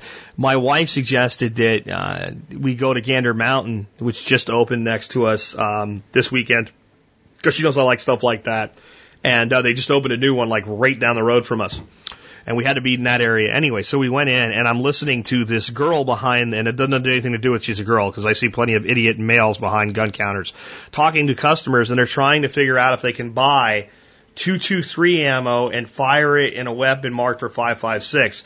And she was literally looking up information on the internet, and the three of them, the girl and the two people, sounded like, you know, the Muppet Parade discussing firearms. I really recommend that if you're going to take the advice of someone behind a gun counter, do a little bit of evaluation as to whether or not that person's advice should be taken because 90% of what I hear come from behind gun counters is is is not exactly correct at best and completely wrong at worst and usually lying somewhere in the middle. Uh, stupid shit like well, if you have a 380, you have to be really, really accurate where you hit the bad guy. With a 9 millimeter, you get a little bit more leeway and you just put your hand in your face. Just put your hand in your face. Or recommending a smaller gun for a woman that she's not going to carry. That's going to be kept in the home. Well, there's no purpose to the smaller gun then. The larger, the larger frame weapon has greater weight, reduces the recoil, therefore it's easier for her to shoot. Now, big giant hands can't get around it. Big giant, like, you know, what do they, they call those, uh, those super magnums? I'm trying to think of BFRs or something like that. Well, yeah, I understand. But like, putting a, a, a, a female into a truly small frame, micro frame nine millimeter, uh, for a gun to be kept in the home is just dumb. And that kind of stuff happens all the time. So be really wary. Generally, I find small gun dealers are well informed and your box stores, it, take no more advice from them than you would take advice from someone uh, at Home Depot on a gun because you're dealing with the same level of person usually. Uh, let's take one more and then we uh, have a little little special segment here at the end today. I got this article from tons of people, and again, we're taking a totally different turn with a lot of variety in today's show. This is about wheat, and it's an article that many of you sent me, and it's called "The Real Reason Wheat is Toxic." It's not the gluten. Um, and there's truth in this article, but it doesn't change what gluten is and what gluten does. Uh, here we go, and it's on the healthyeconomist.com. The stories become far too frequent to ignore. Emails from folks with allergic or digestive issues to wheat in the United States experienced no symptoms whatsoever when they tried eating pasta on vacation in Italy. Confused patients wondering why wheat consumption sometimes triggers autoimmune reactions in their children, but not at other times. In my own home, I've long pondered why my husband can eat the wheat I prepare at home, but he experiences negative digestive effects eating even a single roll in a restaurant. This is clearly something going on with the wheat that is not well known by the general public. It goes far and beyond organic versus non-organic, gluten or hybridization because even conventional wheat triggers no symptoms for some who eat wheat in other parts of the world. What indeed is going on with wheat? For quite some time, I secretly harbored the notion that wheat in the United States must in fact be genetically modified. GMO wheat secretly invading North American food supply seemed the only thing that made sense and could account for varied experiences I was hearing about. I reasoned that it couldn't be the gluten or wheat hybridization. Gluten and wheat hybrids have been consumed for thousands of years. Uh, yeah, but the amount is so much more, and the way that it was consumed in the past was so much different. More on that in a bit. Uh, it just didn't make sense that this could be the reason for so many people suddenly having problems with wheat and gluten in general in the past five to ten years. Finally, the answer came over dinner a couple of months ago when a friend who was well versed in the wheat production process. I started researching the issue for myself and was quite frankly horrified at what I discovered. The good news is the reason the wheat has become so toxic in the United States is not because it is secretly GMO, as I have feared, thank goodness. The bad news is that the problem lies in the manner in which the wheat is grown and harvested by conventional wheat farmers. You're going to want to sit down for this one. I had some folks burst into tears and horror when I passed along this information. Common wheat harvest protocol in the United States is to drench the wheat fields with Roundup several days before the combiner harvests, the combine, combine harvesters work through the fields as a practice to allow for an earlier, easier, bigger harvest.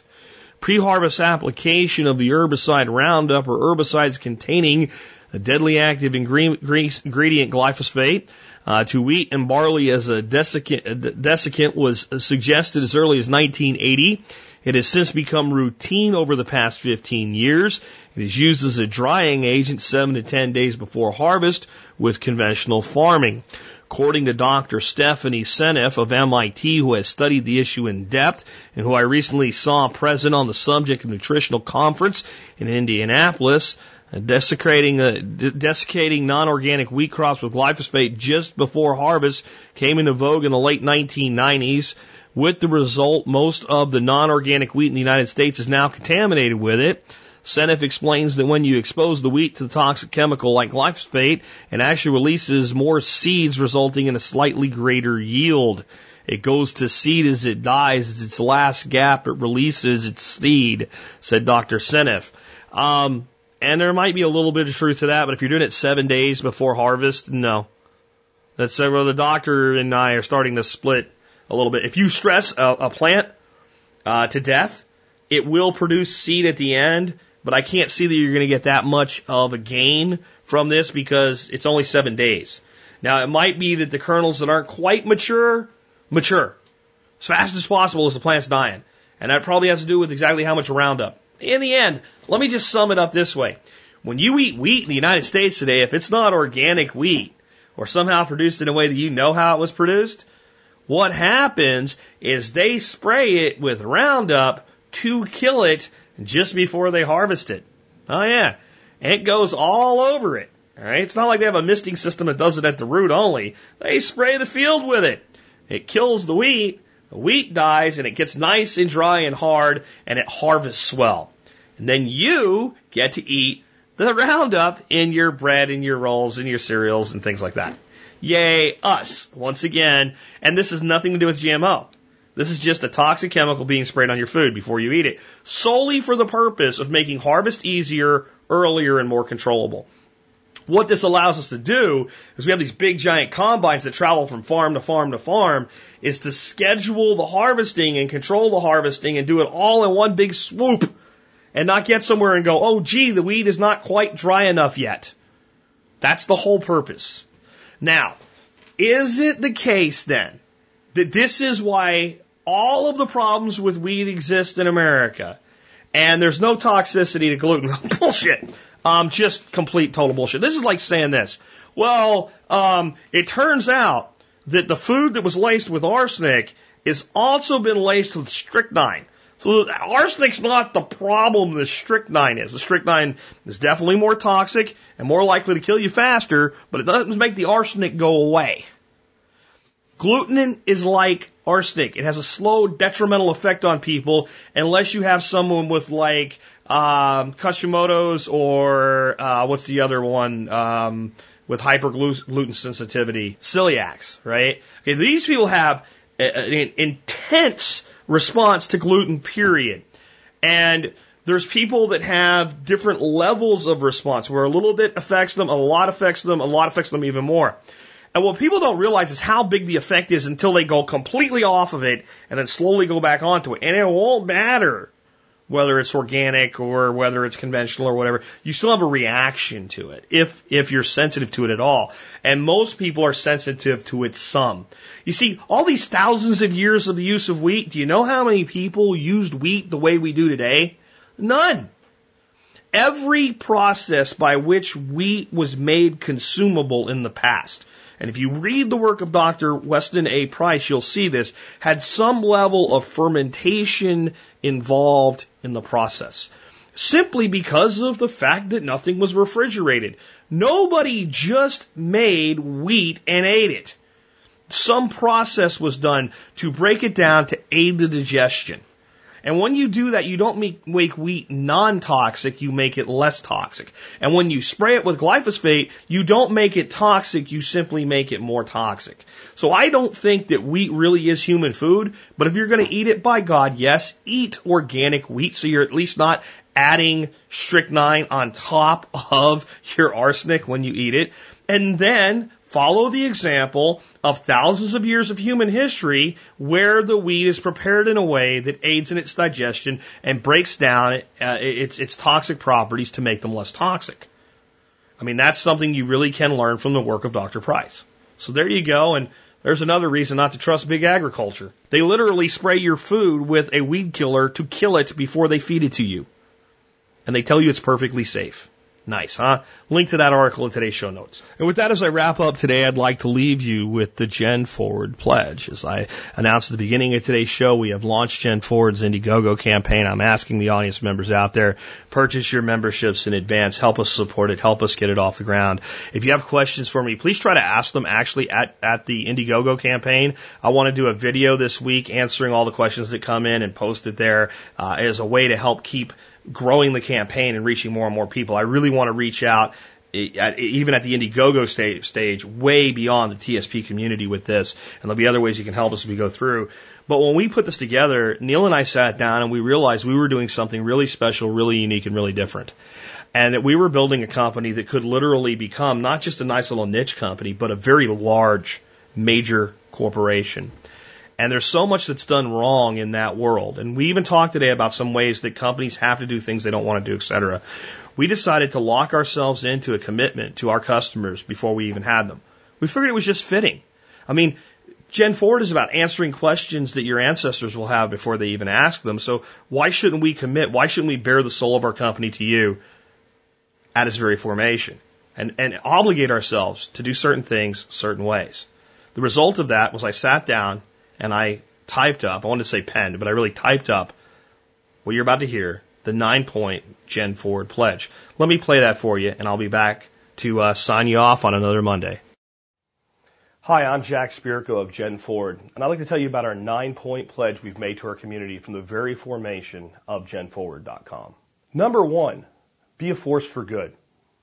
You know, there's a company out there that has a slogan, do no evil. We just didn't think that was good enough.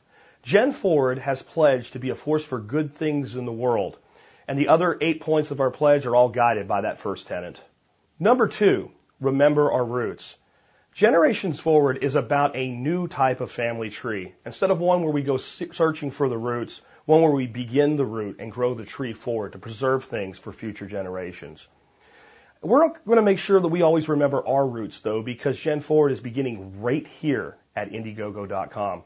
So we've pledged a portion of our future profits every year to reinvest in the Indiegogo campaigns of others. Number three, stand up for others. It's sad, but many of the people doing the most good in today's world are coming up uh, against opposition from the very people that claim to want to solve the problems. We have people all over trying to make a positive difference, and it seems like something's always getting in their way. In fact, I've noticed on Indiegogo, many Indiegogo campaigns actually exist to help this type of individual. Whether it's through Indiegogo or other channels, we also have a portion of our profits to be set aside every year to help stand up for the little guy and help them do good things. Number four, respect privacy. There's never been a time in history when companies and government both have had less respect for the privacy of individuals than right now. We have pledged from the very beginning to never share any data on any of our members ever voluntarily with any organization outside of our company. Number five, create opportunities.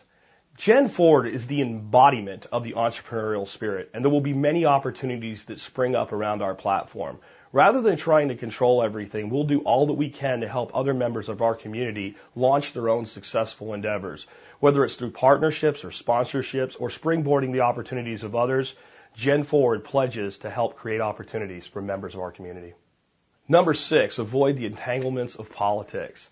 You know, the owners, the founders, the members, the employees of Gen Forward, we all have our own individual political opinions, but at the company level, we pledge to remain agnostic and avoid any of the ensnaring things that come with being political. We're never going to employ any lobbyists. We're never going to do anything like that. We have a community to serve, not a political agenda to push. Number seven, listen to our community. At Gen Forward, our customers and our community members will always know that their voice is heard. No company can grant every single request that every customer has, but they can pay attention, they can listen, and they can seek guidance in making decisions from their community. We pledge to always do so. Number eight, never stop improving.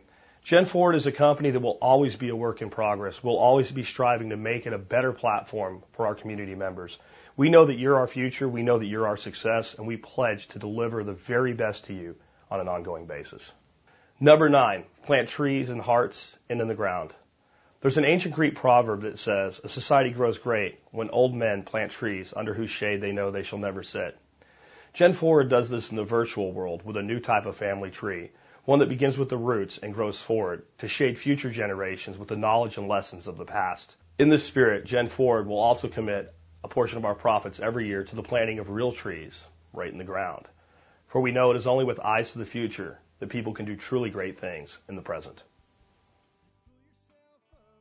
All right, folks, and with that, I uh, hope you enjoyed that. Uh, I do hope you'll consider supporting Gen Forward. Uh, and whether you do or whether you don't, uh, please take to heart the biggest thing that I had to say about Gen Forward today when I brought it up, and that is if we lose the family, we lose everything. The cornerstone of the of the community is the family. You don't have strong communities without strong families within them. And the cornerstone of tribalism, even new tribalism, is strong communities, whether those are local communities or virtual communities. You have strong families that make up strong communities that build strong tribes. Those lead to the rise of new nations. And it, it is a point at history right now where I believe that's where we're headed. We're headed for a rise of new, a new type of nationalism, a type of nationalism where people associate with each other voluntarily. That's one of the reasons I've committed to keeping Gen Forward 100% out of politics. I have my political beliefs, you have yours, but when it comes to preserving communities, when it comes to preserving families, it's more important than politics. And with that, this has been Jack Spirko with another edition of the Survival Podcast, helping you figure out how to live that better life if times get tough, or even if they don't.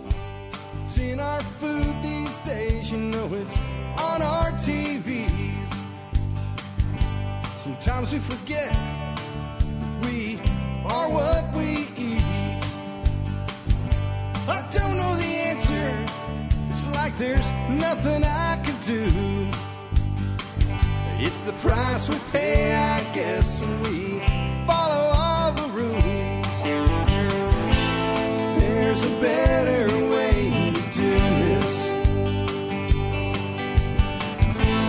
Let me show you a better way.